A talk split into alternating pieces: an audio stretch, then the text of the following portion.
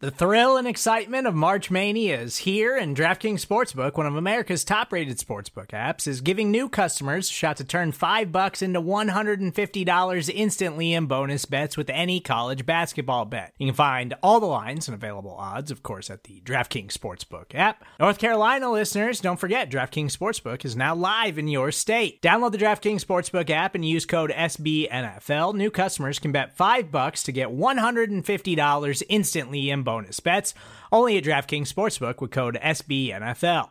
The crown is yours. Gambling problem? Call 1 800 Gambler or in West Virginia, visit www.1800Gambler.net. In New York, call 8778 HOPE NY or text HOPE NY. In Connecticut, help is available for problem gambling. Call 888 789 7777 or visit ccpg.org.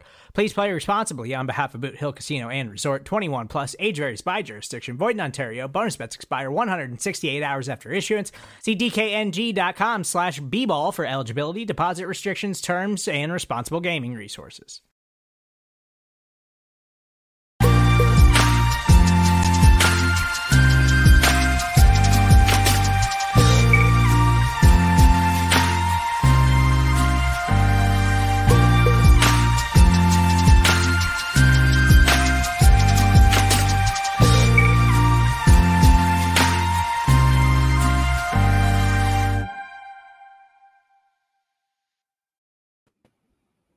What's up, everybody? The 2021 NFL Draft has begun.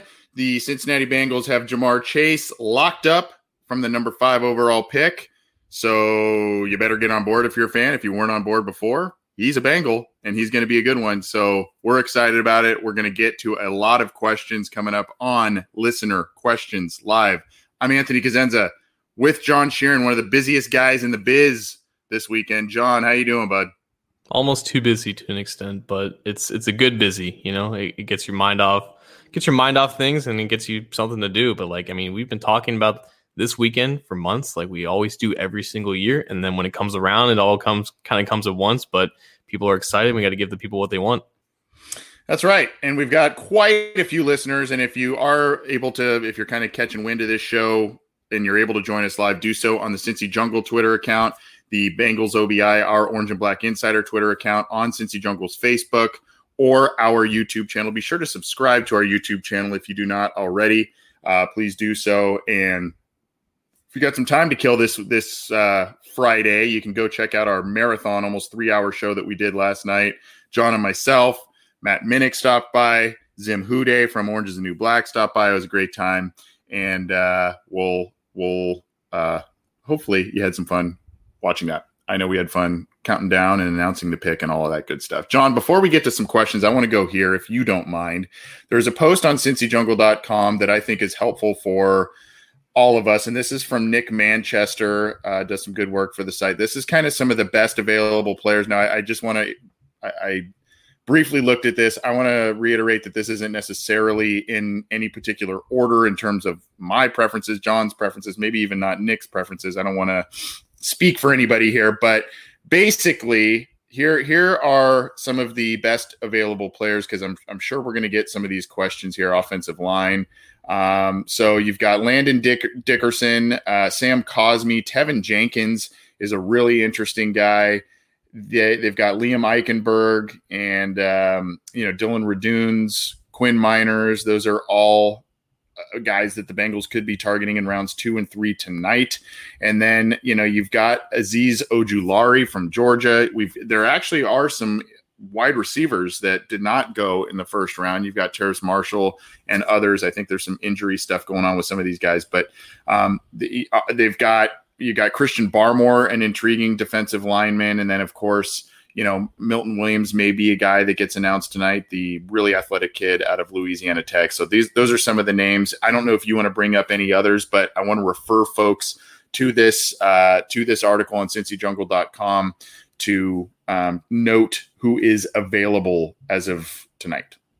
Yeah, I mean, you can look at any mock draft right now that has the first round adjusted or like already locked in. So like those second and third round mocks where it's using the best players available right now, and you can basically just identify any offensive lineman that's projected to be picked anytime tonight. Like that's a target for the Bengals, and it's just one to look out for. This is a an extremely deep offensive line class, And there are obvious notable names like Teven Jenkins, who I'm sure we'll talk about, but the Bengals board does not necessarily look like the consensus board. And that's always been the case. It's the case for every single team. That's why you see some picks that may or may not surprise you. So literally any offensive lineman I think that is poss- is potentially going to be get picked tonight, they're in the conversation for the Bengals. I am rocking 78 old Munoz shirt here because I'm thinking the Bengals go offensive line, and my boy Anthony Munoz is announcing the third round pick. Means Cameron of the uh, black owned outerwear that has been collaborating with the Cincinnati Bengals will be announcing their second round pick. So, two exciting players to be announced by uh, some great people tonight. So, we're excited about that. John, why don't you kick us off? We're a few minutes in here. Why don't you kick us off? You put out a tweet. I know you got a lot of responses to it. I'm going to put you on the spot and kick us off with our first question, if you don't mind, good sir. So I want to get to the questions that we got on Twitter, and a lot of it has to do with tonight. But I think it's only fair that we start today with looking back on last night and getting some Ja'Marr Ja'Marr Chase questions out of the way. So we had a question from Justin Money five one three in the YouTube chat. Explain to me who Ja'Marr Chase is, as if I've been living under a rock for the past three years. I think this is a great question. Anthony, you want, you want to go ahead and take that? Explosive, athletic, tough, and kind of a guy that can do it all. And maybe for some folks, he doesn't necessarily look the part. You know, if you're looking for a Megatron, if you're looking for an AJ Green type of physical build, that's not who Ja'Marr Chase is in terms of that mold, but he exudes a lot of the same physical traits where he can make tough catches, he can win 50 50 balls, and like we talked about last night, plays bigger than his size. I know we have tried to not make a big deal about the potential chemistry between he and Joe Burrow that they built for two years at LSU, but that is an added bonus. And I think that the Bengals are getting a player. I, I, know a lot of people wanted offensive line there, but I think the Bengals are getting a player that helps them out immediately. And John, when you left the the show yesterday, Zim brought up a really good point in terms of how it can diversify the Bengals' looks on offense, mix up looks to a defense, and make them a, a bit uh, a bit less predictable on that side of the ball, bring some balance potentially. And it, it's incredible what one player can do. Maybe we're setting lofty expectations right away, but this player seems to be a guy that can bring quite a bit to this offense. And, and now the Bengals have a really talented trio of wide receivers. Exactly. And like just an abbreviated scouting version, like I think Anthony put it greatly, just an athletic ball of fun. explosiveness, um, straight line acceleration and speed. Um, he's not the most refined route runner because we haven't seen him since 2019 when he was 19 years old. So we don't know where he is on the development curve in that regard. So he might be a little bit raw coming out of the gate, but a guy who has straight line speed that can match up with any receiver in the NFL who can torch basically any cornerback, but also can outmuscle them. That physicality and athleticism, that combination w- with his with his size and production and youth attached to it it's a rare guy, and that's why he was the fifth overall pick.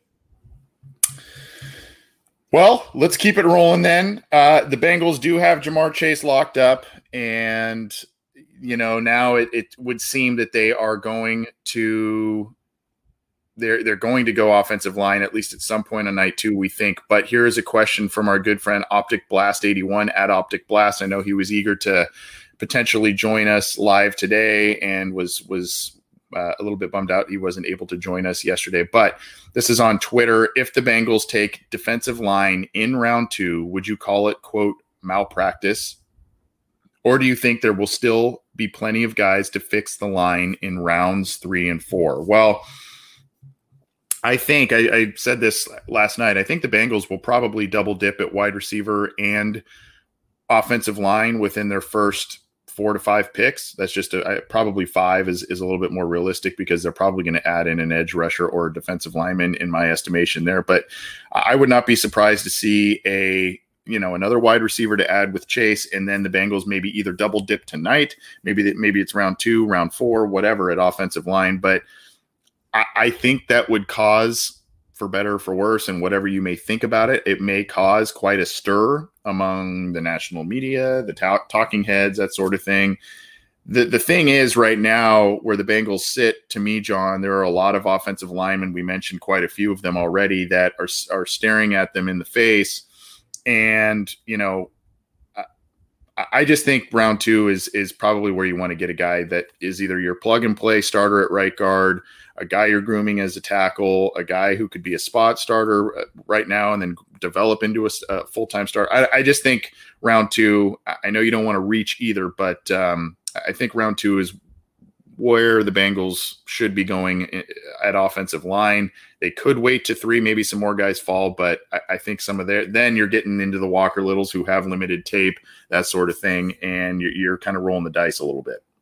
It's not malpractice because it's entirely possible that a defensive lineman is just their top player on the board. Mm-hmm. I know people don't want to admit it, but Ja'Marr Chase was rated higher on their board than Penei Sewell, and that's ultimately one of the reasons why, if not the main reason why they went that route. I think Christian Barmore has got a lot of buzz as mm-hmm. I mean the consensus best defensive tackle in this class, and he fell out of the first round because there are questions about how he can take the coaching and some other subjective things that we didn't we didn't really we never really know how to kind of react to it. We don't really know what it means. It's just a lot of vague information, but it apparently has some weight if he's falling out of the first 32 picks. If they feel like that they can, you know, light a fire under him and, and get the most out of him, it would make perfect sense. He could be the top player on their board, and that's just how it goes. But I think there was a point made on, on Twitter to me earlier that said, like, if you want to, if you buy into this belief that this offensive line class is as deep as it is, then you shouldn't feel forced to take one in round two if you still have a lot of guys that you would feel comfortable drafting in round three when you're staring in the face of a potentially a first round prospect at another position. I don't think that's malpractice, but like you said, it's not gonna it's not it's not to be well received by the consensus, I guess. It will, yeah, it will uh, definitely be questioned for sure if the Bengals do not go offensive line in round two. I mean, now I think it's a completely different uh, conversation if they don't go offensive line at all on night two. I mean, we're talking second or third round. That's a completely different, uh, completely different conversation. But I mean, I I understand, and I, I am eager for them to get an offensive lineman. This is a deep class that needs to be noted. But remember, too, John, last year we were all clamoring for offensive linemen off really the past two drafts under Zac Taylor. You know, this needs some offensive linemen, and they waited. They waited a lot longer than a lot of us would have liked, and you know that may be the case tonight. But I I, I would anticipate for sure by round three they they have an offensive lineman uh, under their belts, if not by round two. But there are, and this is the thing to your point. Before we move on, uh, this in round two, these are a lot of guys that have first round traits, first round talent that mm-hmm. fall because of injury stuff, because of quote unquote character concerns, that sort of thing. I mean, you get guys like Carlos Dunlap in the second round, right? So, I mean, there are there are very very talented players in this class, but uh, you know that fell into the second round. But we'll we'll see what happens there. Uh, we're gonna get to some some more questions here. I just want to remind folks to get to us in a handful of different ways. We've got live chats going on both Twitter accounts the Cincy Jungle Facebook page our Orange and Black Insider YouTube account. And then we've also got the live chat going on cincyjungle.com. We're taking calls and texts 949 542 6241. Get those into us. And then we're also kind of keeping an eye on the email theobinsider at gmail.com. Did I pick this last one, John, or did you? I, I kind of forget what, what order we're going in here. I think I think it's back to me. And I'm okay. going to go back right. to um, the question we got on Twitter from Josh Dye at Aquanoggin. Nice name. He's asking, assuming only the top offensive line pick on their board gets taken in front of them, what do you think the floor for a trade back would be? In the second round? Is that yeah. was that the question? Personally, I would I wouldn't mind a trade back if it is just a handful of spots. Um, and I don't know how realistic that is, and I don't know who moves up. I I just go back to that draft a couple of years ago, the Drew, the infamous Drew Sample second round, right, where there were a lot of good offensive linemen staring them in the face that could have helped them right away. And I think they got a little greedy. They moved back because it's worked for them before. It worked to perfection with Joe Mixon uh, a couple of years ago, but they they got a little greedy. They thought one of those players would probably land to them, they did not. And so now, you know, they they had to pivot from offensive line to get a tight end. Now we, we didn't have their board in front of us. Maybe they had Drew Sample just really, really high on that board. But I don't think, you know, a lot of teams had Drew Sample as a fringe first round or you know a first round type of talent.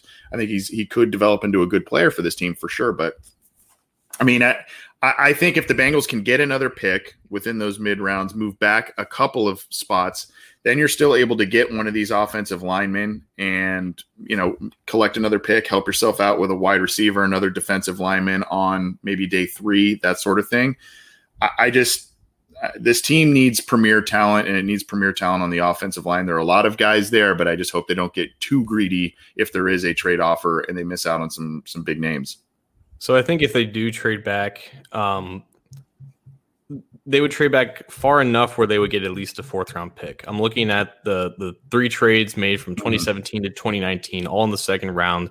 Uh, if, if, you go in chronological order here, um, like they traded back seven spots to take Joe Mixon. They traded back eight spots to take Jessie Bates. Then they traded back 10 spots to get Drew Sample. So they kept pushing and pushing, going further and further back until it bit them in the dust. Every single one, they got at least a fourth round pick. They got a third round pick for Jessie Bates. Unfortunately, that only turned into Malik Jefferson. But I think they would be looking for at least a fourth round pick. And from, I think, 38, where they are now, I think that would require them moving back to at least the mid or, or the early mid 40s, so like 42, 43 range maybe. So I think that would be, to your point, to not go too far back, but to still get an, an early day three pick or maybe even a future um, early day three pick or maybe even a future third round pick. Like I think that the mid 40 range is the is the sweet spot to get the proper compensation while also keeping you in the range to get a quality offensive lineman on that on that same line, we've got an email from Richard Fink. Would you take inside or outside O line at 38 if both available?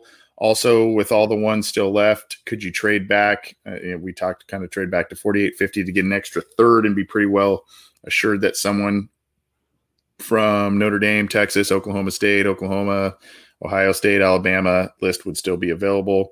Then it would look like Chase, O line, O line or edge, O line or edge, and you have four choices with at least the second round potential in, inside starter. Um, I mean, it's kind of the same, a little bit of the same question here, but do you think I, I, guess the bit and the main point there is do you think if they move all the way back from 38 to 48 or 50 that they would get an extra third round pick? If it did i would assume it would be one towards the end of the third round not necessarily towards the beginning. I think if you're able to get a third round pick and still are able to get maybe a, a wyatt davis at that point or someone like that in the second round maybe maybe that's a win for you. But uh, you know, I, I don't know how realistic getting a third round pick is moving back 10 or so spots. And I think there was also a report. I've, I forget who who tweeted it out, but I think they talked to some general managers, some league source that said that teams are really going to value future picks for, for um for, in terms of like 2022 picks because um, you know we mm. kind of heard this last year how like you know the 2021 draft was supposed to be more known commodities because you're not dealing with um, a, a, crazy pre-draft process. So I think right now it's projecting towards a more regular 2021 season and therefore a more regular 2022 draft process. So maybe teams wouldn't be willing to give up future day two picks in this year's draft. We didn't see that much trade action la- uh, last night. We saw a couple of trades into like the teens, I believe, mm-hmm. um, but there wasn't too much action going on, and maybe that is indicative of a fear of giving up premium picks for next year's draft when the whole pre-draft process is, is more regulated and more more on along the lines of a normal type of year. We're gonna be here for a little while longer, answering some more questions. We got hundreds of people joining us live. This is awesome. So uh, we appreciate all the all the eyes and ears on the program. And hopefully you enjoyed what we were giving you last night on the marathon show that we did. And we'll be giving you more on the podcast channel as well as on cincyjungle.com. So keep it there for all your Bengals draft coverage. Where are we going next, John? Hmm. I wanted to go back into the Twitter thread just to make sure that we get as many of these as we possibly can. Um, yeah, so let's make it a real general one, I guess, from Scott Daughtry ideal day two results, I guess. Um, just two names to come to mind in both rounds, or, or maybe just two positions. What would be your ideal day two for the Bengals?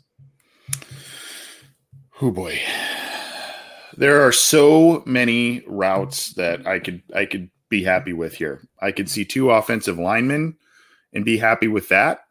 I could see an offensive lineman and even a wide receiver and be happy with that. I mean, especially some of these guys, if if there are further tumbles from that aren't expected from the Elijah Moores and whatnot, you know, kind of what happened with Denzel Mims last year. Uh, you know, these are I, I, could see value in that as well. Um, I, I think ideally, though, y- you got to fortify the lines, offensive line, defensive line.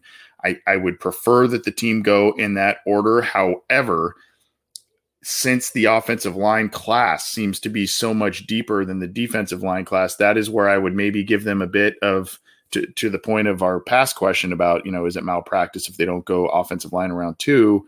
You got to look at the depth.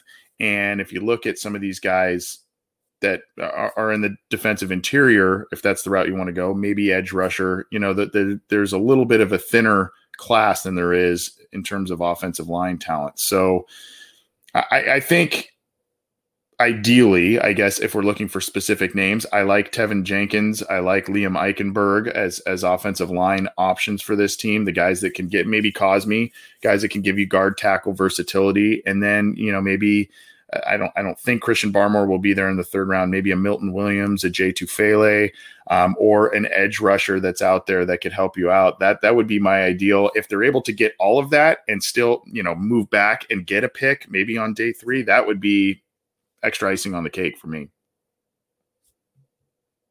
I think that in general, like the, just the ideal plan would just to get a solid starter on offensive line and a, a solid pass rusher because that that just it, it, takes care of two needs with two picks.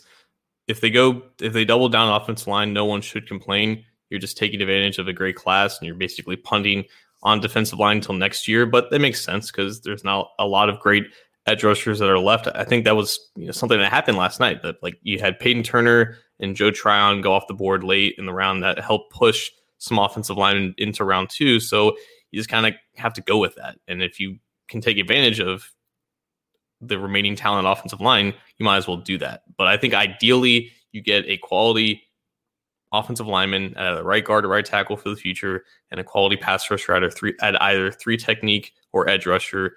Whatever rounds you see fit to do that, fine, but it's going to be best to evaluate it when it's all said and done.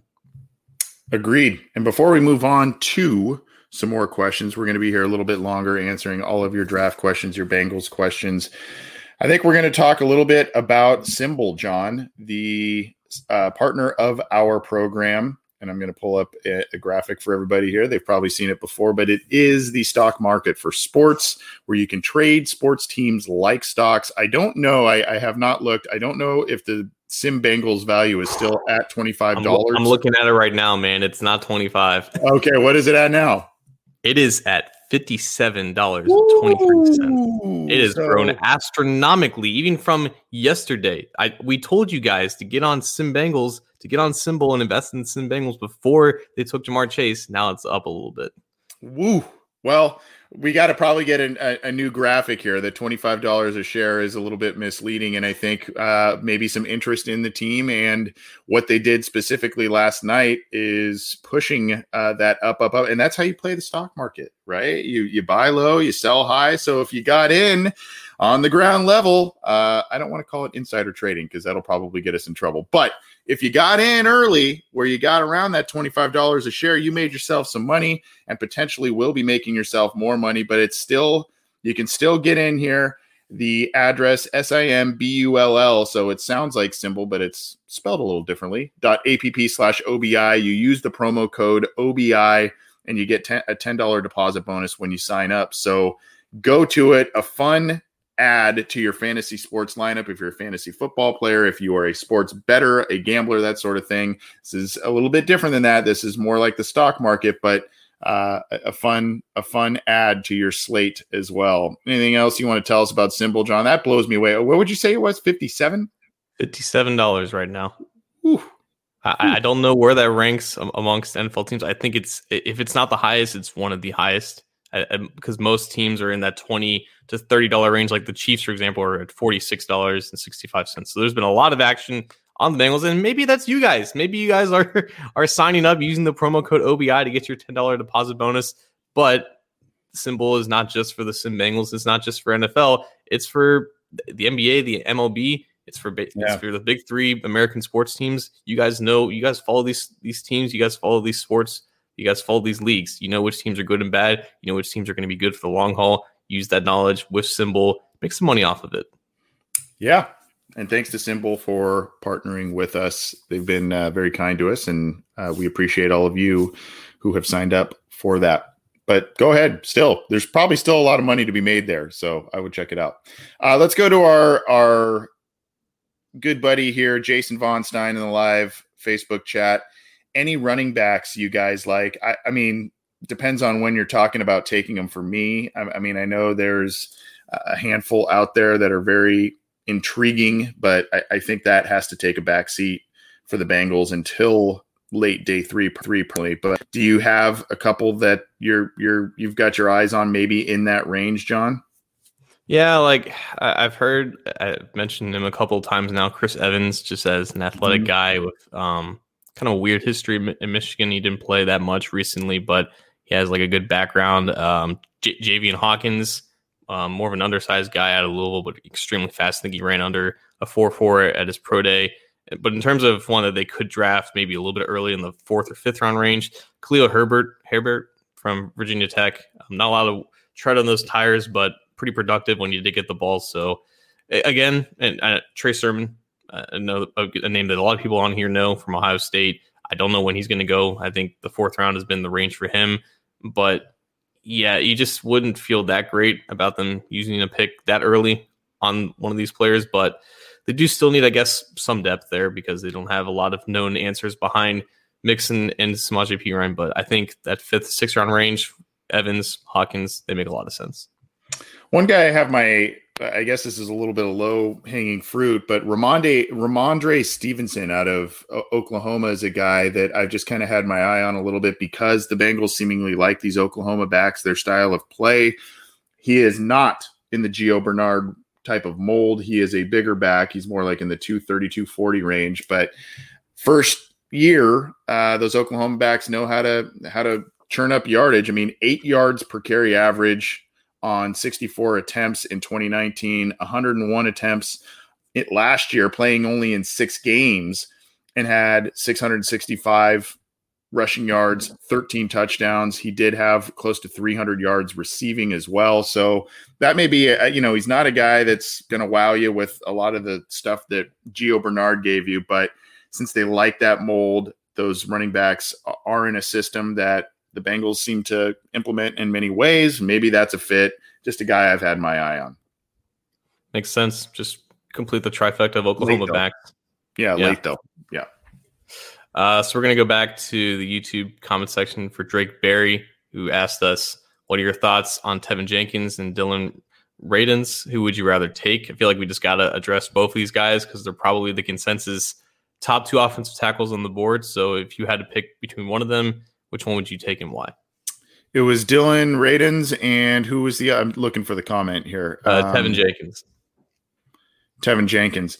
Uh, pro- probably Teven Jenkins, and I, I just from what I understand, there's there was a, a, little bit more first round buzz on Teven Jenkins, maybe a guy that could have gone in the in the 20s and is now sitting out there. I think is there not a little bit of a medical issue with him though that's that's lingering out there perhaps. So that's that's something that uh, worries me a little bit. Uh, that, but that's probably where I would lean. And uh, you know, for better for worse, I think both are very good prospects. Though I'll say this because, like we, I'm sure many people have been asking, like, should the Bengals trade up for Teven Jenkins? I don't think that's the smartest thing to do. Even if you're in a mm-hmm. situation now where Teven is probably in a tier of his own from a talent perspective, I think he was expected to go somewhere in like the 15 to 25 range. And then all of a sudden he kept slipping. Mm-hmm. Offensive tackle needy teams did, didn't take him. And it's not only the hip issue. So the whole Teven thing is that he suffered a hip injury in November of this past season. And then he opted out of, of Oklahoma State's season be, in part because of that. And like that was what was thought to be the primary reason why he's slipping on boards and whatnot. But there's also some other issues. And I, I can't really get into into specifics because we don't really know what they are, but it's it's very much like the Bear, the the Barmore situation from Alabama, where it's just like it could be you know coachable issues. It could just be something with his character. We don't know. We, we don't want to you know libel this kid before he's even drafted.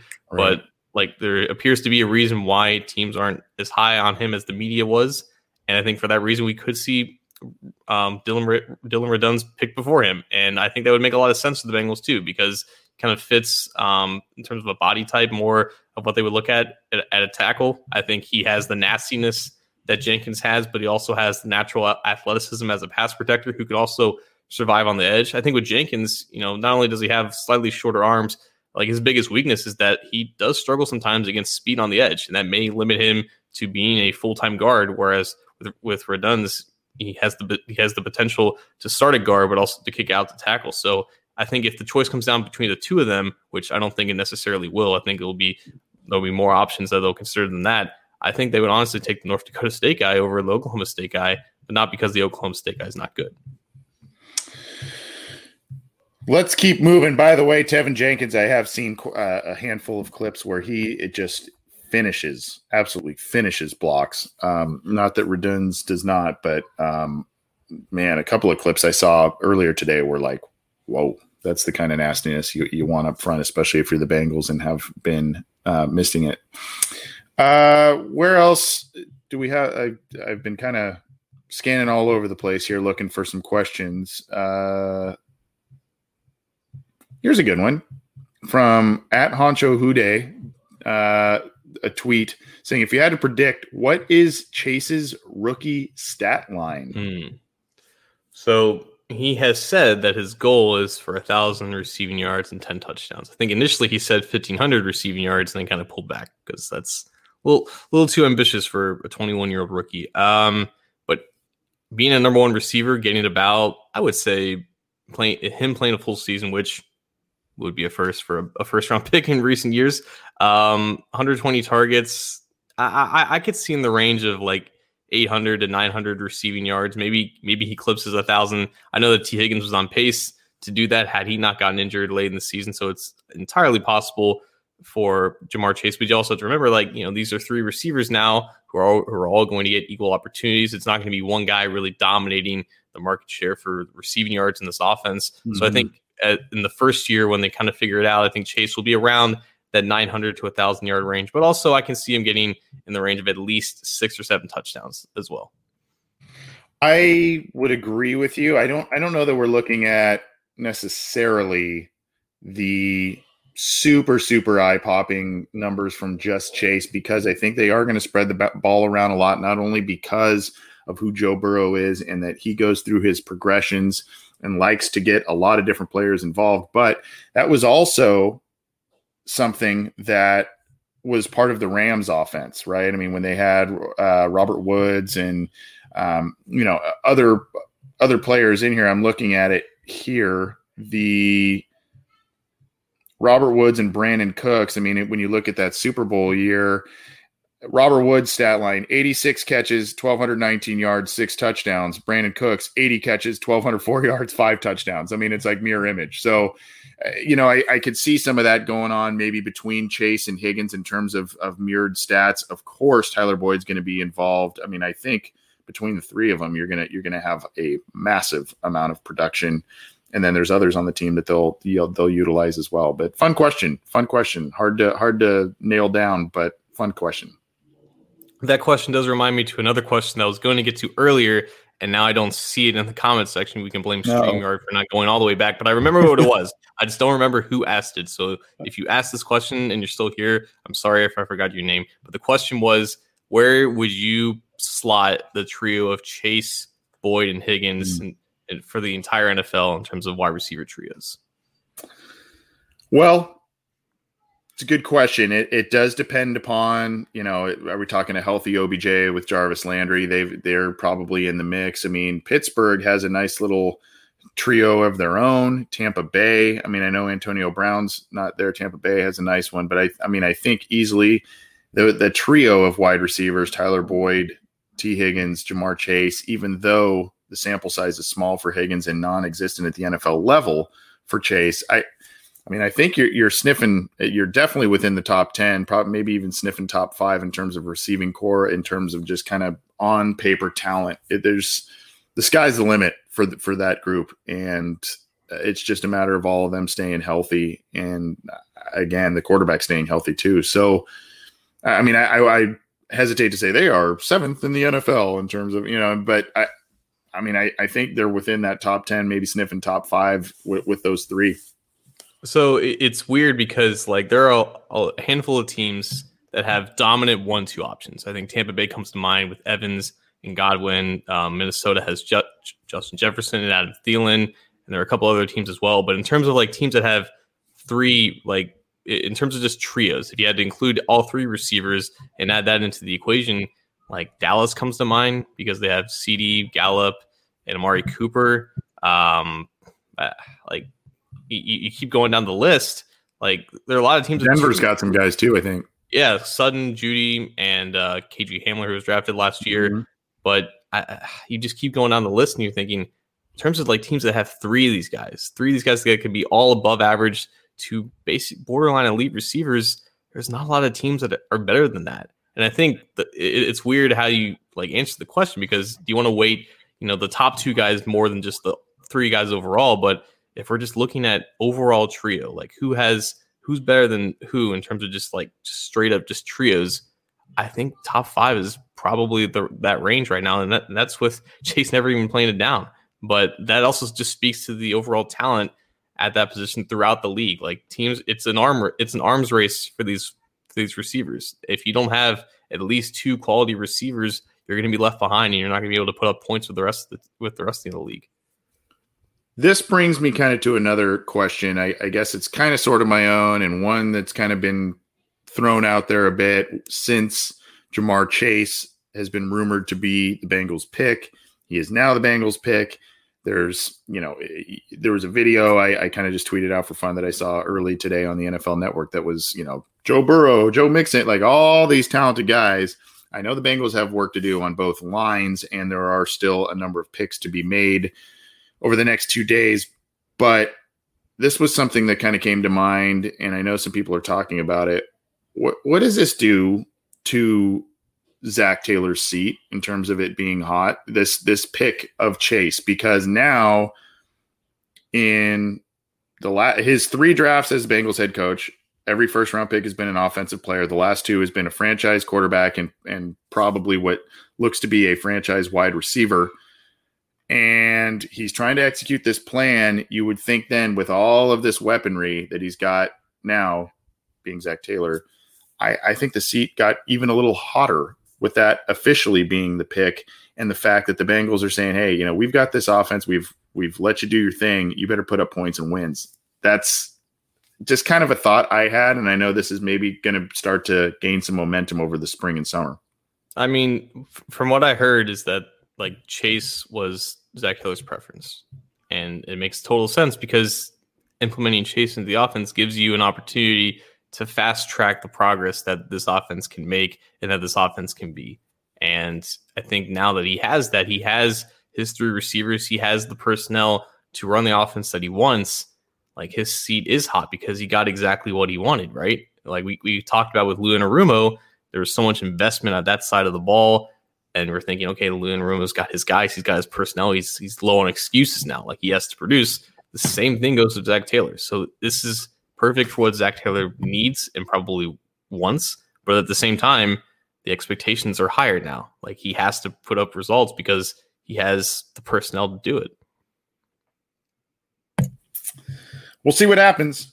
We'll see what happens. I mean, this team, it, the interesting dynamic of this team and how it's currently constructed is that it has so many like exciting players, college all stars, Heisman. I mean, like all of these just mega names that are on this team now, and there's just not a lot of wins to show for it right now. So I know a lot of these players are still very young and or have not played it down yet for the Bengals, but they, they got to start winning some football games, no matter how exciting these offensive weapons are and whatnot. Where are we going next, John? I, I think I just kind of arbitrarily threw a collective question together there. So where are we no, going I next? I was going to do the same to you in a couple minutes, but okay. let's go to Robert Obrick in Facebook. Will they be able to afford Chase and Higgins on the same team in the few years? Yes. Uh, I, I think so. I think so. The salary cap's going to go up. The Bengals value that position group. They draft it high. They pay it well when when guys perform. I think I'd have to go back. I think Houshmandzadeh, well, I, I, yeah, for sure, Houshmandzadeh and Johnson both received contract extensions with the team to stick around. Were paid pretty well.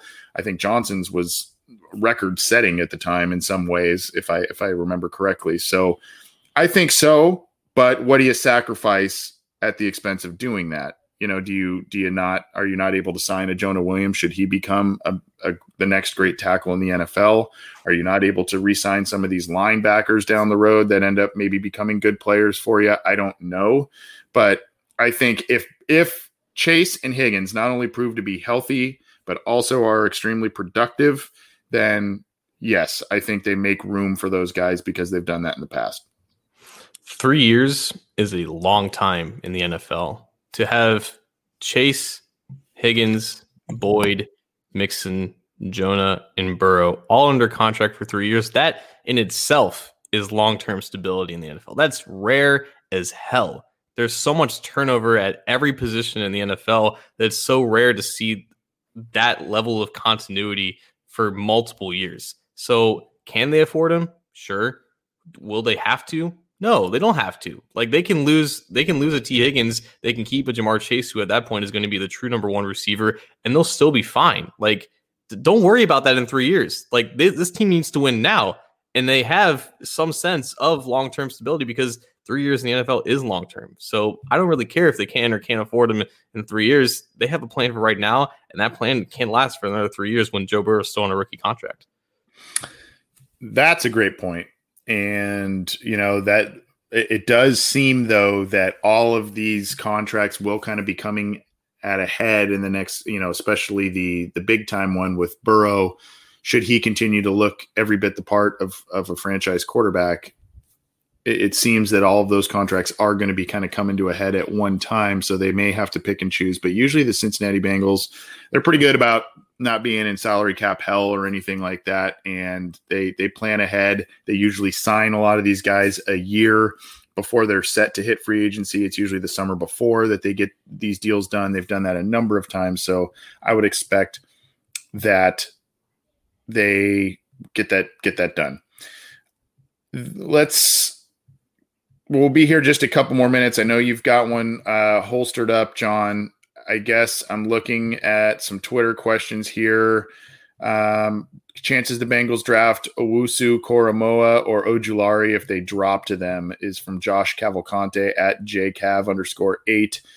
And again, it would I, there's not a round specified, but I would think that you know Ojulari was a guy they you know I know they showed him a little bit a couple of times on the telecast last night. That that may be a guy that you know goes pretty early tonight. So I don't know if this is maybe specific to round two, but I think Ojulari has to be in that discussion at, at 38 if the Bengals are indeed inclined to go on defense with that pick.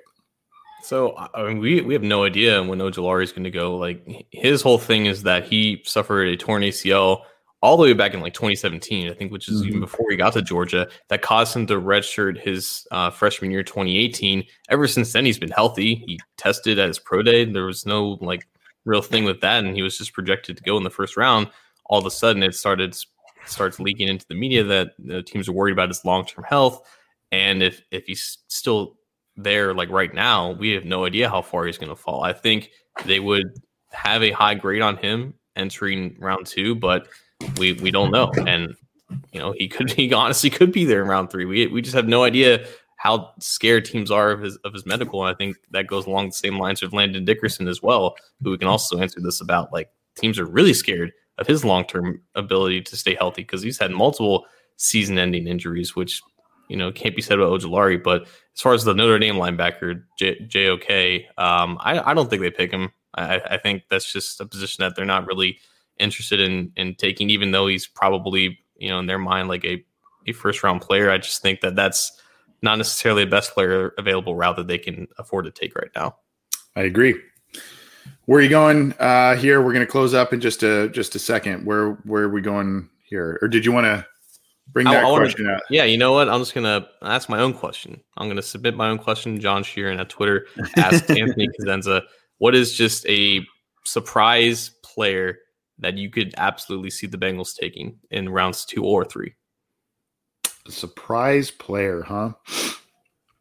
Well, I think, like I said, I think I keep going back to wide receiver, and you know there are a, a number of names. What I'm curious about is where some of these guys who were uh, who's still available here. Uh, I, would have to look at that. I know Elijah Moore was Elijah? Moore, Rond- Terrace Marshall, Rondale Moore, Rondale yeah. Moore, Terrace Marshall. So you know some of these guys that have some kind of mysterious things. Maybe there's a run on some of those guys now, kind of like there was a little bit at the beginning of last year's draft, but there could be players in round three that end up slipping and they say, you know, to your point about when the Bengals picked Chase yesterday, they intentionally kind of said, oh, well, we lost three wide receivers in free agency, one of which was arguably the best we've ever had in AJ Green.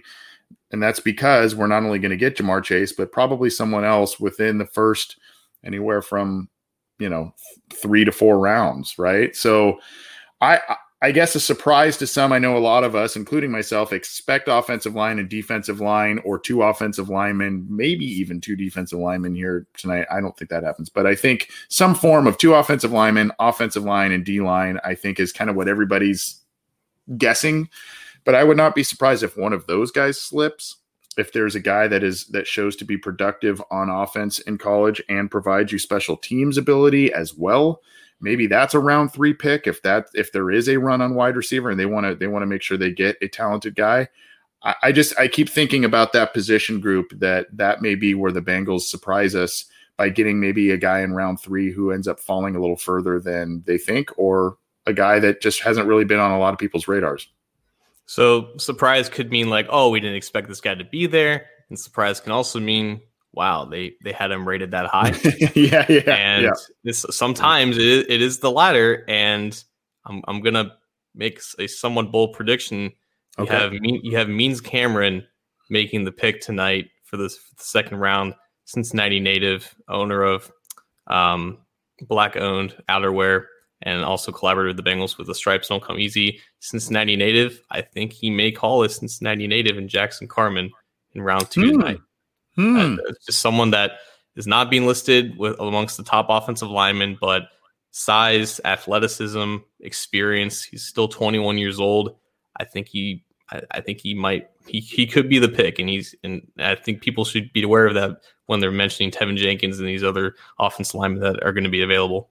Now, remind me again, Carman, has he had any of those kind of mysterious injury flags or any any of that? I know he has played in high profile games, which the Bengals put a premium on with a lot of different positions on their roster. So and and played high level of competition for the most part. What uh, just uh, we've gone through so many of these guys. Some of the, some of the characteristics and whatnot are running together a little bit. Was he, was there kind of a concern about that, or is it really just kind of age?